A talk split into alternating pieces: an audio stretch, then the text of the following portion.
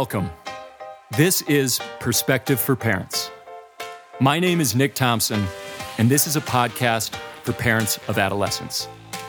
Thank you so much for taking the time to listen.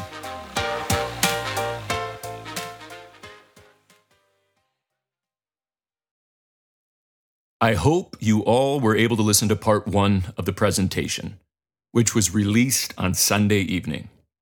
If you have not yet listened to part one, please go back and listen to part one of the presentation before listening to this episode.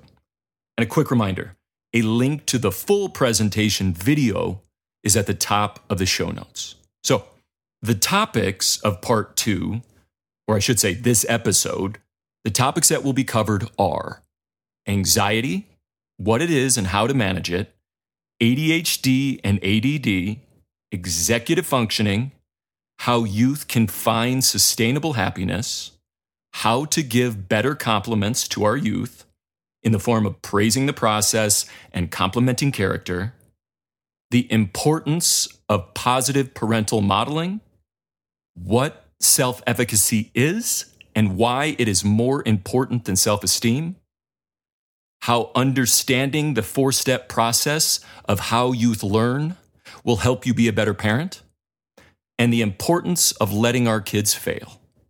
So, if you have already listened to part one, thank you and welcome back. Here is part two. Conditional love and praise results in conditions. I'll say that again. Conditional love and praise results in conditions. Those main conditions being anxiety and depression. There it is anxiety. It's one of the main things people want to talk about. One of the main things students come in and talk to me about. I have anxiety, I have anxiety, I have anxiety. So I'm talking about anxiety. How much time do I uh, have left? Plenty, right? How long? Okay. Here's I share this with all my students. If you don't have this, print this out, please, for your kids. Here is a stress graph. Not all stress is bad. Stress has a bad name. There's good stress. It's called eustress, EU stress. But can turn into distress, which is bad. So I see students who move through this, and about this time of year, we're doing this. Late October, we start getting to that exhaustion. December, anxiety, panic, anger, breakdown. And oftentimes, students, when they get here, choose to go here. I'm done. I'm not going to try. School's stupid. I hate it. It's not worth it. No student I've ever met in any, and I've worked in a lot of different places, thinks school doesn't matter. Truly. They, they create that storyline to justify the fact that they're not performing. But all of them think it's important. What's going on a lot now is people are thinking it's too important. So the relationship with it comes with this the exhaustion, the anxiety, the panic. So it's not about going over here, it's about having our kids have more perspective. And a way to do that is remain balanced. Is it important? Yes, but it's not the end of the world. One of my students created this for me because I tried to find something on uh, Google Images and nothing like this existed. This is the amygdala, which is the threat center of the brain. Uh, it's like Latin for almond, looks like a little almond. And it takes in the world around us through our five senses, and when it thinks we're in danger, it freaks out, panics, presses a bunch of buttons, releases cortisol and hormones and adrenaline into our body to again prepare us for fight or flight. Does that make sense? The amygdala. Now, why is that a big deal? So, another buzz phrase this school year is this executive functions. One here has heard this phrase. Man alive. Can you come talk about executive functions? Think my kid needs an executive functioning coach? A lot of my kids have executive functioning coach. I was really intimidated by that for a while. I was like, you have an executive functioning coach? And I was like, what do they do? And they're usually like, yeah, come over and help me organize my backpack. I go, oh. Now, I know some great executive functioning coaches, but don't be intimidated by this phrase. It's all the stuff that parents have been doing forever. Like, did you put out your shoes for tomorrow? Pay attention. Can you put that away? It looks like it's a distraction. That's all executive function. It's organizing planning. It's sustaining effort. It's attention. It's regulating your mood, regulating your behavior, your working memory. So, when that goes off, this isn't available. You can't use your executive functions when you're in a state of fight or flight. That thing there is in the middle of the brain, and the information gets there before it gets there. This is an older system and a quicker system. It hijacks the body. So maybe you have a student who's like, I studied for the test, I knew everything, but I didn't, couldn't remember it because this was going on. And when this is going on, this is not available. Why is that up there? So I like to change the conversation about anxiety. Anxiety gets a bad name. We're always talking about how bad it is. Our kids are so anxious. Ah, I'm anxious. We're all here because of anxiety. Every single one of you. We all descended from very anxious people. Isn't that amazing? Think about it. It's what kept us alive. It was a good trait to have. The more anxious you were, the more likely you were to stay alive when things were very dangerous, very perilous. If you think about cavemen, like chilled out Cali bro, cool caveman, like just walking along, there's like a rustle in the bushes. He's like, it's probably nothing. A saber-toothed tiger like ate that dude. His genes didn't get passed on. Now, this caveman, like, what was that? Did you, did you hear that? That guy lived. You're a descendant of this guy. The guy who woke up in the middle of the night, the caveman who woke up in the middle of the night was like, Baby, I don't think we have enough food. That guy lived. The guy was like, I think we're good, sweetheart. I think we're good. I think we got enough for the winter. Just chill out. That guy didn't live. It's why we're here. So, first off, we have to respect it. It's not just a bad thing. Now, oftentimes in modern day society, that amygdala's firing when it doesn't need to, when it's not a matter of life and death. But if you look at the situation through the eyes of a caveman, what am I doing right now? I'm standing by myself facing a group of people. Why would it make sense that my amygdala goes, let's get out of here? Because if this happened, if 30,000 years ago I was alone and facing this many people facing me, would have that been a good thing? No, I'm about to be killed. So while that's not going on right now. When I first got up here, that's what my body was saying. Get out of here. We're in danger. We're in danger. We're in danger. Our environments, our days are so foreign to our caveman ancestors that this system is firing. We're indoors all the time. We eat garbage. We're sedentary. We look at screens and these synthetic environments. No wonder our systems are like, ah! Can we go outside? The thing is, it's a false alarm. Where you get in trouble with anxiety is not the initial anxiety. It is when you become anxious about the anxiety. It is the fear of the fear that gets us in trouble. Does that make sense? Do you know an emotion can only last in your body for 90 seconds?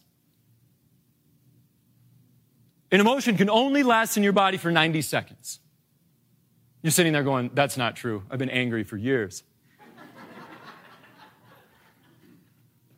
If you feel an emotion for more than 90 seconds, the reason is, is that you are keeping that emotion going, that circuit open with your thoughts. You're feeding it with your thoughts. Something happens, you get angry, and then you're like, yeah, yeah, and then she did that. Remember last week when she said that thing? And I don't think they showed up a month ago either and came up with some excuse. You're just keeping it going. So, anxiety, the initial rush, 90 seconds. I'm going to feel it, remember? Because it's a feeling. That's such a beautiful reminder to me when I'm having my pity party after work and I'm in my office and I think my stressors are really big and overwhelming, I'm just, oh, I have this wonderful thing like, oh, you, you're doing this. You're making this. And if you don't want to feel this anymore, you can feel it for another 90 seconds or so, and you won't be feeling it anymore. I love on my drive home, and I'm very like in my mind and catastrophizing my future, and everything's so big and overwhelming. I drive home really late at night, and I get to a stoplight, and there'll be like a dude over here in his car alone too, just kind of looking off into the distance with a concerned face. And I have this great realization like, oh, he's doing it too. His life is super important too. And he's freaking out. That reminder, it's a false alarm. So, just something quick, quick little tip for parents. Share this with your kid. I use this on a daily basis. This activates the parasympathetic nervous system, the system that calms us down. Diem is the acronym I created, Latin for day, per diem, carpe diem. So you notice that you're feeling something. You take a deep breath in through the nose for a count of four. Hold the breath for a count of seven. While you're holding it, identify the emotion. Remember that name it to tame it. And then you exhale for a count of eight, forcibly through your mouth. And afterwards, you give yourself a mantra. A mantra is a word or phrase that gives you a sense of peace, a sense of comfort. So, for example, my most problematic, uncomfortable emotion right now is feeling overwhelmed. So when I'm feeling overwhelmed in my body, I breathe into it for a count of four. I say, I'm experiencing feeling overwhelmed. I exhale for a count of eight. I say to myself, small bites, Nikki, small bites. So when I was little, my grandpa would ask, How do you eat a whale, Nikki? I say, I don't know. Small bites, Nikki, small bites. So this takes about 15 seconds, and it really does de escalate me. There are three scientifically proven ways to calm down, to activate that parasympathetic nervous system within this 15 second exercise. It works. Again, breathe in for four, hold for seven, exhale for eight. Promise you. Okay. Any questions at this point as we got a half hour left or something? Any questions? Should I just keep going? I don't think we're going to get to the end of the presentation, but that's okay. I really hope that you all have questions. Oh, let me do this. Uh, you won't ask the question, but I'll know who in here would like, thinks that they'll ask a question. oh, no. No questions. I'm going to challenge you to take a healthy risk and ask a question. Because usually how these go is any questions and no one raises their hand, and then after the presentation, people line up and go, So my daughter has a. No, ask the question. Everybody's going through it. Talk about, ask about somebody else's kid, right? It's not your kid. There's a neighbor kid that's got anxiety. Let's talk about them. After that, who would take a healthy risk and ask a question? Because otherwise, I'll just keep going. No, but you don't have to ask a question now. You're going to ask a question? Yeah! What's your name? Richard. Richard, thank you for that. Stepping into that discomfort and going, yup, being the first. Anybody want to be inspired by Richard's bravery, courage? Yes, two. See what's going on? Go. Yeah. And then one after. No, no. Breathe in for four, hold for seven.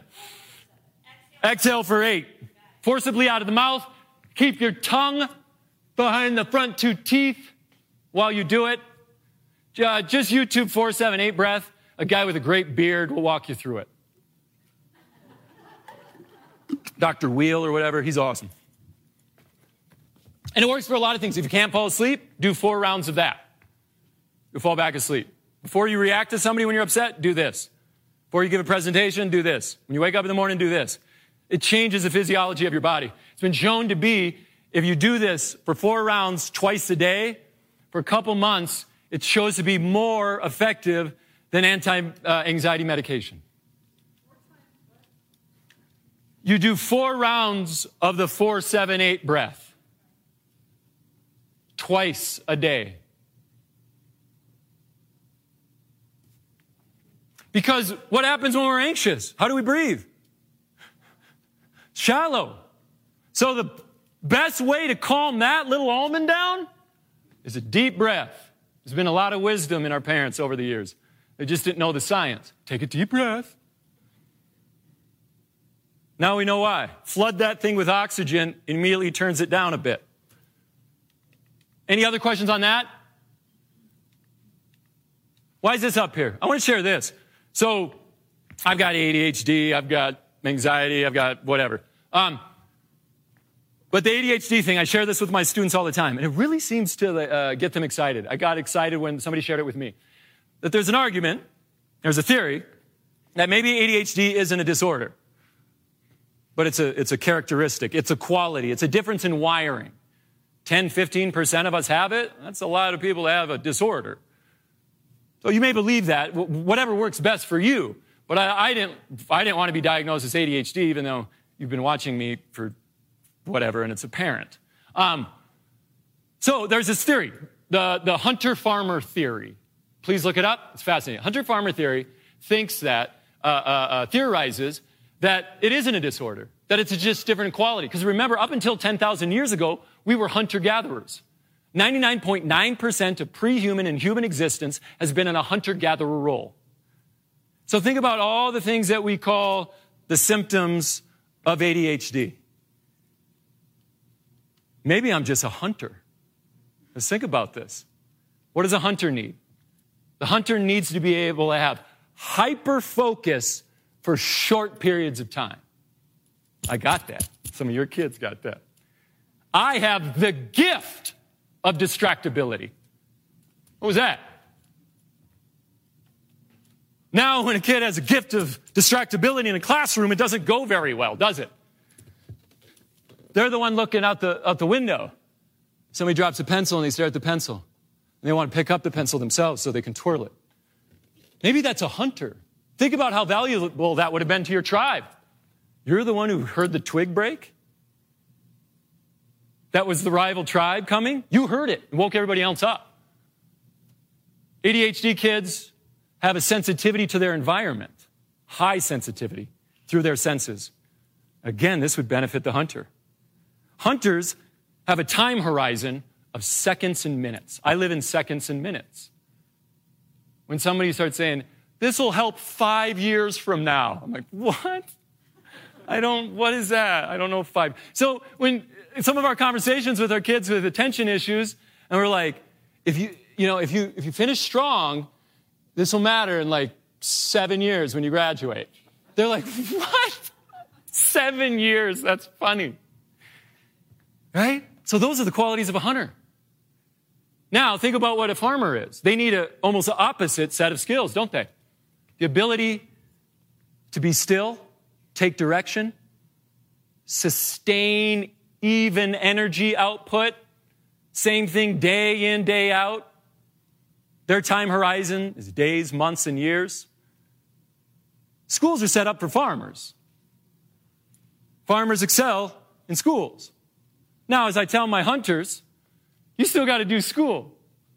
So we got to reverse engineer some systems, some routines, so that you can do this farming thing. Because here's the deal, man. If you can figure out the farming thing and get in a career that you love, look out because your creativity, your intensity, how you take in the world, how you connect the dots, you're going to change the game in your career. But you do have to figure out the farming of K through 12. So let's have a conversation about that. It's both. I'm a, I'm a psychotherapist. I have raging ADHD. You would think that's not a very good thing to do. I do it a little bit different. And it seems that I'm adding something to a field where there's so many farmers, and the farmers are great. But I get to bring my intensity, my, my creativity, and really connect with other people who have similar energy as I. So if you have a young one, maybe there's just a few people here, like introduce the hunter farmer theory to your kids. My kids love it. Maybe I don't have a disorder. Maybe I'm a hunter. Yeah. That laser focusing, I messed up the other night. I wanted to create this logo for this thing I'm doing, and I uh, downloaded this new software on my computer. I'm really into artistic endeavors. And I was like, I'll just take a peek at this new program. Just take a peek when I get home. Get home about 10:30 p.m. 8 straight hours. It was a bad decision by me because it messed with my sleep. But the fact that I can go eight hours on that logo, that can separate me from a whole group of people when it comes to finding a career that I love. Does that make sense? Is there any questions on that? That's why I wanted to share that. Because so many of our kids are using their diagnosis as a reason, as an excuse, as justification to not partake or not try. Oh, I had this great thing in graduate school. I forgot to do a paper. I was turning it in to Carol Schneeweiss. I was like, Carol, I totally forgot to turn in the assignment. And here's the deal, Carol. I have adult ADHD, which makes it very difficult for me to plan and organize and remember things. So I haven't shared that with anybody, but I just wanted to explain why I'll be turning in my assignment late. She goes, Oh, Nick, thank you so much for sharing that with me. I too have ADHD. So I've had to create systems and routines in my life so that I can stay on a schedule. I suggest you do the same. And I was like, yes! I loved that that happened to me. The first time I tried to use it as a crutch, it was like, nope. Me too. We just got to create routines and schedules. That's how I get through my life. Is exercise. I got to exercise before I sit down in a chair every day. I'm like a yellow lab. If, if I don't run, I'm gonna chew up your couch. I'll pee on the floor. I don't actually pee on the floor. That's be too much. But that's how I am. So I share that with my students. Like, do you exercise? What are you eating in the morning? Like an energy drink? What? Or not eating? I'm like, no, no, no, no. So we got to go back to the basics. The basics are the body. Got to look at sleep. Got to look at exercise. We got to look at nutrition. That's the main medication for ADHD and anxiety. Doesn't mean that kids can't take medication. That can help. But the main thing has got to be physical wellness through the body. All right. And now I don't know which part to do. okay. I want to talk about destinations and outcomes and how we talk about things. Check this out. If I know everything about your life, everything about your external world, how much money you make, where you live, the house you live on, uh, live in, the vacations you go on, the boat you do not or do not have or don't or do have, I can predict 10% of your happiness. 10% of your happiness is dictated by all of those things. Isn't that amazing? 40% of your happiness is about how you view those things and intentional activities. And half of it is a genetic set point. Here's the beauty. Don't be scared by the genetic set point. You can change your genetic set point. Something called neuroplasticity, the brain's ability to change. So you can change your genetic set point. When is the brain most plastic or malleable in the prefrontal cortex where all those executive functions live? Adolescence, 10 to 26. That's when the clay is very wet. You can still change. My clay's like, ah, but I can still change. We have something called the destination myth. We tell young people that they'll be happy when they get to the destination. I see this all the time. And it's destructive. It truly is. So I've got a prop. I question whether to do this or not. I'm just going to go for it. This is happiness. See it? This is what our kids do. They'll come to us this week and say, I'm miserable. I hate school. I hate life. And parents or school staff or other adults in their life will go, Fall break's almost here. We toss it out. Like, oh, I don't know if I want to go to school. Should I take honors classes? I'm falling behind, blah, blah. So then they get to fall break. Are they happy the rest of their lives? No. In high school, in a couple months, it'll be the school year's almost over. Oh, I don't like high school. Should I be in a club? I don't know if I want to be in a club. Should I ask her out? I don't know if I want to ask her out. I hate this. Now it's summer. They happy the rest of their life? No. If they're seniors and they're miserable, unhappy, unsatisfied with their life, who they are, what we go, graduation's almost here. You're almost done. Done with what? senior year, oh, should I go to college? Should I do the community college thing? Should I go to the school my dad wants me to go to? Should I not go to college? And I graduated. What's next for most students after high school graduation? College. Now I need to get into a good college. Do I want to go locally? No. What school should I go to? Should I go to my safety school? I really want to. So now I'm in, now I'm into college. Am I happy the rest of my life? No. I'm unhappy. And then somebody will say, you need to pick your major. Oh, what should I do? I'm interested in psychology, but can't make any money with that. That was my major, psychology. So it goes back and forth, and this is what we do to them. We like to say, yeah, it's okay that you're unhappy now, and we chuck out happiness over the cognitive horizon. And it's like college graduation, right? You graduate from college. Then what? Then what do you have to do after you graduate from college? Get a job. Oh, I suck at interviews. Where do I want to interview? Should I work for dad? I don't know if I want to. So now I have a job. Now what do I need to do? Was that? Work every day? Yeah, maybe. I get married. Oh, dating. Dating's so weird. Dating's so hard. So I do the Bumble thing, the Tinder thing online. All right, now I'm married. Am I happy the rest of my life?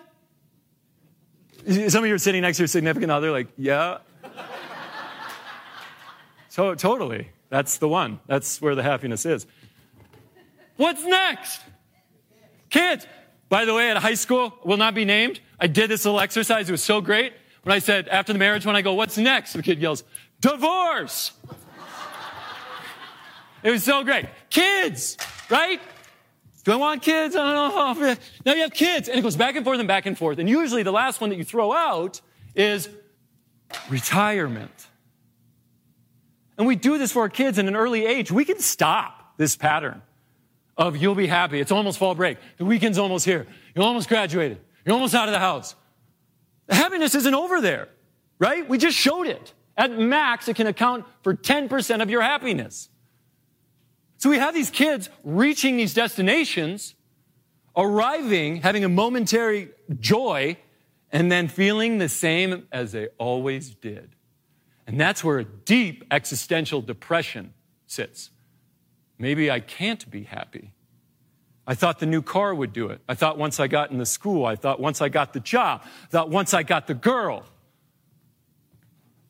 So it's not, that's not what does it. It's not the externals. It's not graduation. It isn't. It's not getting the trophies. It's not money. By the way, do you know what the average GPA of American millionaires is? 2.9.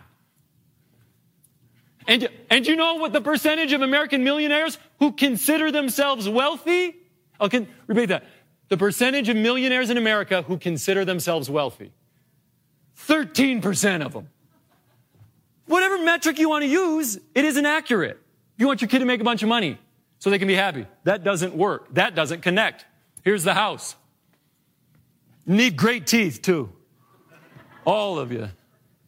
That's real happiness. Real quick, notice how homes are being built right now. It says a lot about our culture. In the 40s, 50s, and 60s, how were homes built? How were they oriented? Towards the street, towards your neighbors. How are homes built now? back. There's like one window that you can see from the street. It's glass block and it goes in like to a mud room. The back just opens up. There's privacy fences and evergreens. Like you kind of see one neighbor. Can we do something about that? Says a lot about our disconnection. We're becoming more socially isolated. The square footage in our homes has, has exploded, and the number of close relationships that adults have is dwindling. Retirement, it ain't there either. I used to sit in staff meetings and uh, I would hear people just like sighing and being like, five more years till 30 years of para. Like, whoa, I'm new here. Can you not? Yeah. So there's so much more. There's joy in learning. Positive psychology came up with this. There's seven different types of wellness. Happiness, positive emotions, engagement, being really into something. Relationships. What's the number one predict- predictor of mental health, physical health, how long you live, and happiness? Positive relationships. Relationships, relationships, relationships. Meaning, believing in something, connecting with something bigger than you. That can be nature, animals, a group.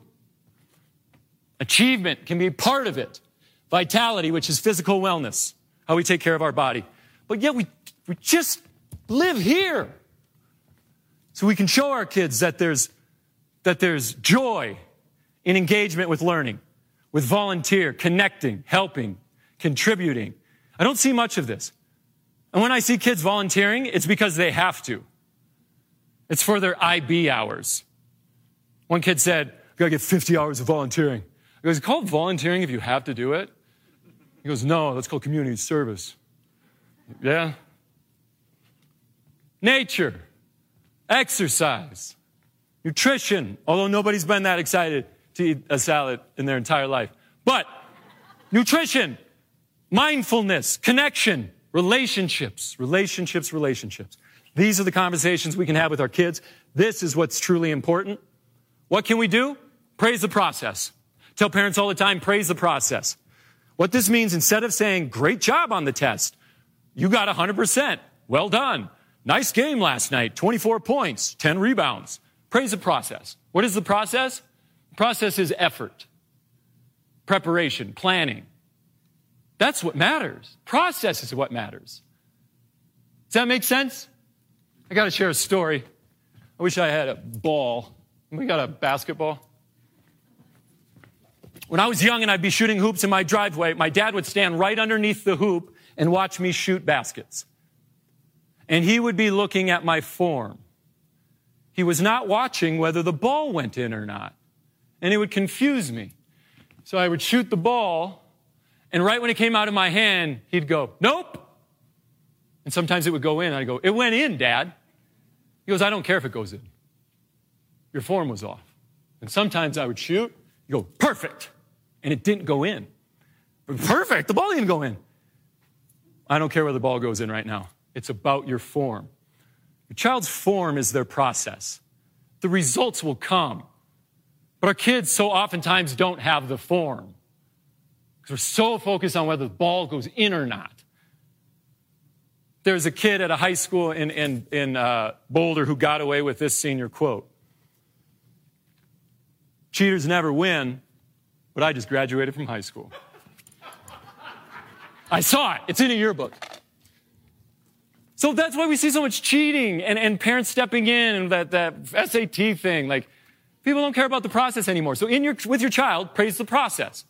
Be curious about the process. When somebody says, I got 100% on my calc test, I go, cool. How'd you do that? Are you just like super good at calc or did you like study really hard? I only care about the process. And they'll be like, no, like last time I didn't do so well. I was unhappy with that. So I studied a little more over the weekend, studied the day of. So I just put in more time. And I go, look at that. Good on you, man. You look, you switched up your process. That's where we need to be focused. Praising the process.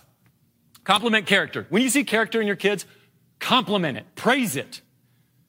These are the best compliments.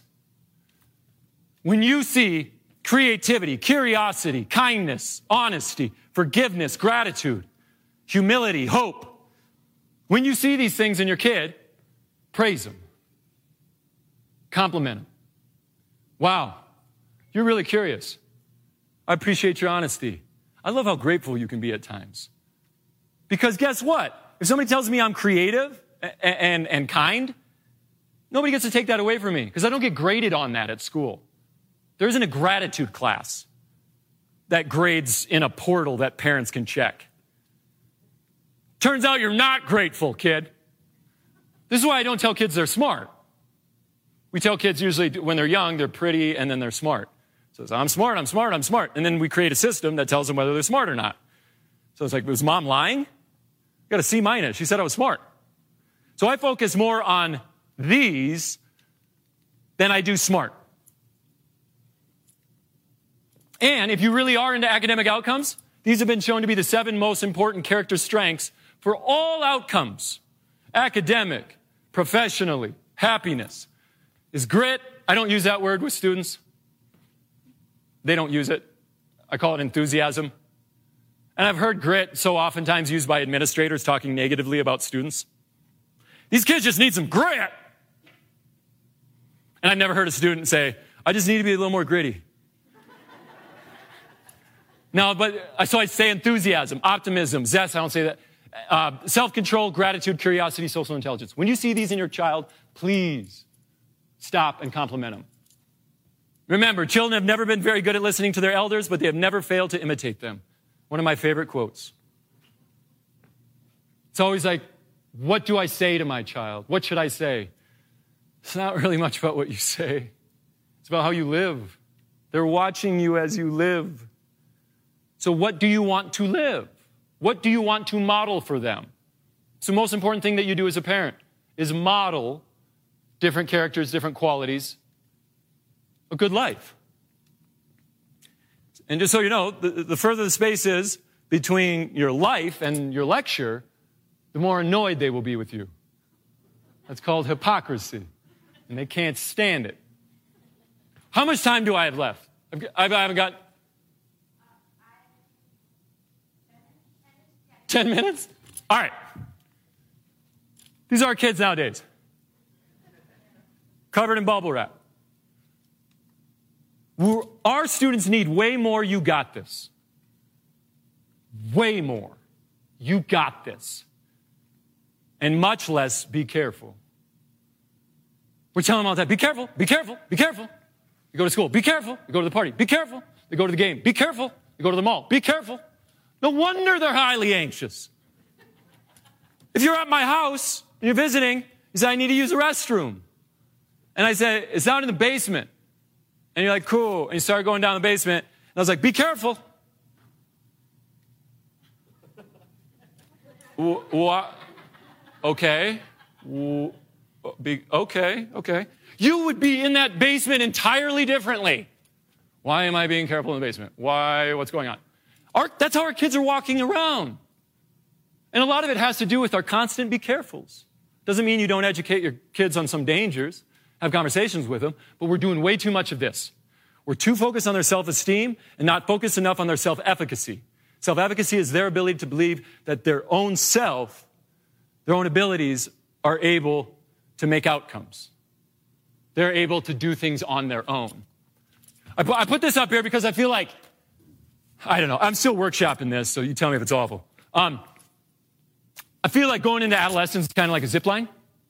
Imagine if you were ziplining in Costa Rica and your like zipline guy was super freaked out and nervous. You've never been ziplining before? And, and, and the guy's like, oh my God, this is, whoa, whoa, we are really up here, aren't we? Wow, these are trees. We're attached to trees. Can I, can I check your buckle one more time? Are you buckled in? Are you sure you want to do this? Oh my God. That's the experience of our young people. Think about what those guides do. They're relaxed. They're confident. They're optimistic. They check your buckle twice, not 20 times. Remember, calm is contagious. We put it so much on them. Why are these kids so anxious? Why are these kids so anxious? Social media play into it? Of course. Does sleep play into it? Of course. But it's a lot of our energy.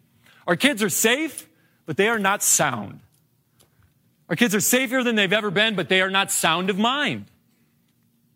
We've been telling them for a generation now that they're unbelievable, that they're special. And for really no reason, just you're special. I like you're special with the understanding that everyone's special. But oftentimes that's not the message. It's you're special, more special than anybody else. So focused on self esteem, but the self esteem is empty without self efficacy, the belief in one's capabilities to organize and execute the courses of action required to manage prospective situations. We know that self efficacy is way more important for young people than self esteem. But yet we take away their ability to develop self efficacy because we jump in, we save the day, we say no, we say be careful, we say I'll do it. We drive the assignment to school. We make the excuse, email the teacher. We're taking away their ability. A lot of bulldozer parents. Used to be uh, uh, helicopter parents who just hover above, give advice, and then when something would go wrong, they jump in. Now there's bulldozer parents who are like, you're not even going to encounter any of these difficulties.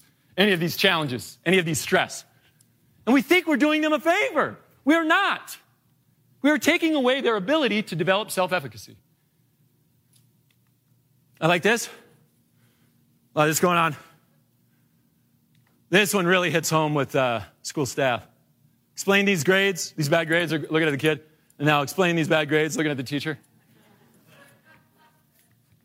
Julie Lythcott, Lythcott Haims talks about four steps. Children learn, thing, learn things in a four step process. Step one, you do it, they watch. Step two, you do it together. Step three, they do it, you watch. Step four, they do it, you don't watch.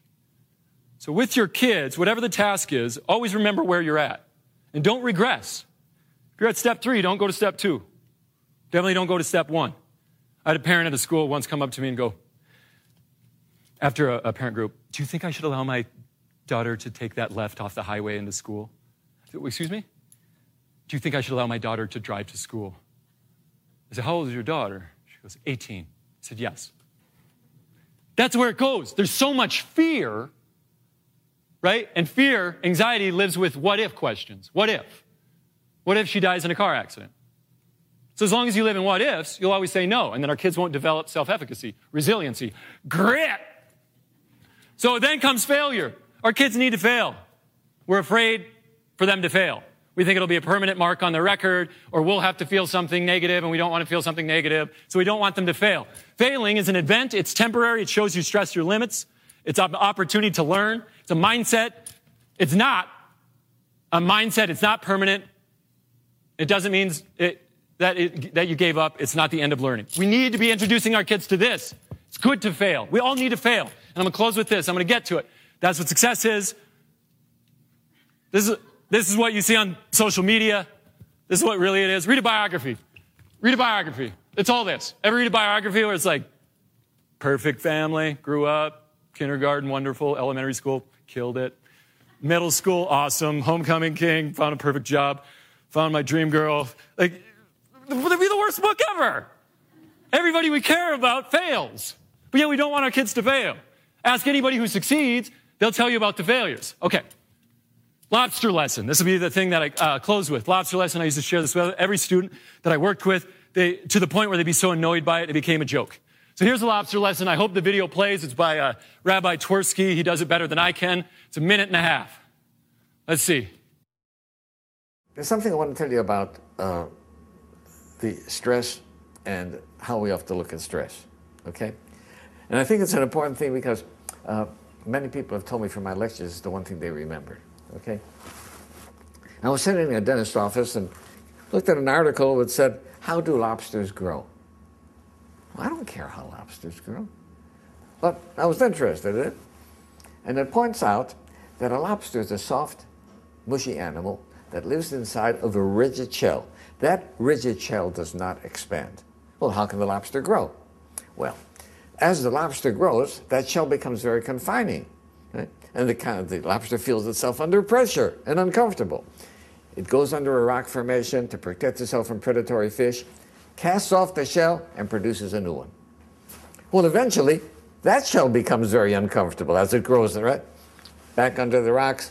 And the lobster repeats this numerous times. The stimulus for the lobster to be able to grow is that it feels uncomfortable. Right?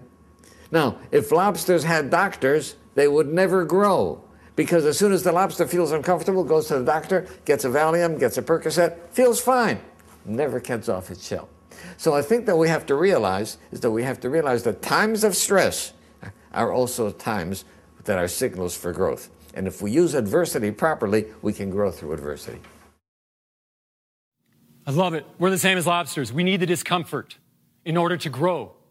The discomfort is where the growth is. In schools, we talk about growth mindset. But people love it because it says growth mindset. If it was accurate, it would say failure equals growth mindset. Wouldn't be as popular. This is something I shared this with a, a woman did this, and I want to share what she does. Look at this. Look at what they do at their, at their home. We're doing lobster dinners. I got five of these cheesy plastic lobsters, one for each member of the family, including my husband and I. Weekly, we reserve the right to adjust the day to someone, uh, if someone needs to lobster up. The deal is everyone starts with a lobster at their play setting, and when it's their turn, they get to put a lobster in the basket in the middle of the table and talk about some challenge, stress, adversity that they're having in their past or now, and how it's making them grow. We can change our conversations. Our kids must begin to see these challenges, these stressors as an opportunity for growth. They're terrified to fail. Please show them that this is what they need to do. And you can do that in your own life. We don't stop growing as soon as we become adults. They see a lot of that in adults. It's like, you don't challenge yourself. Where's your discomfort, dad? And you're lazy boy? We need to show them too that we're continuing to challenge ourselves, be on our edge. Mother came up to me recently and said, I really took, uh, took this to heart.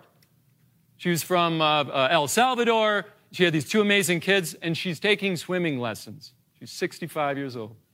She said, I want my boys to see me trying something new. Oh, I just want to cry. It's incredible. We get to model that for our students. It's not like it's adolescence, time to like freak out and do everything challenging, and then you can be like me. A ship is safe in harbor, but that's not what ships are built for. I think we can change that too. A youth is safe in harbor, but that's not what youth are built for. If you want your adolescent to go through adolescence unscathed, that would be an incredible disservice. That's where the growth is. As my grandpa would say, the deeper the plow cuts, the taller the tree grows.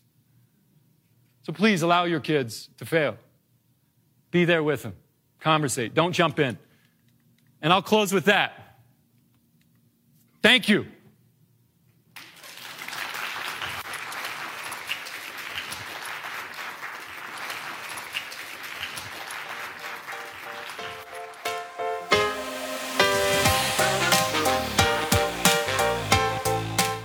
Thank you for listening.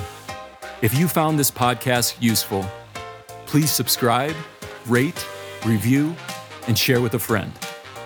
If you would like to find more information about this podcast or my upcoming presentations, please check out my website, perspective4parents.com.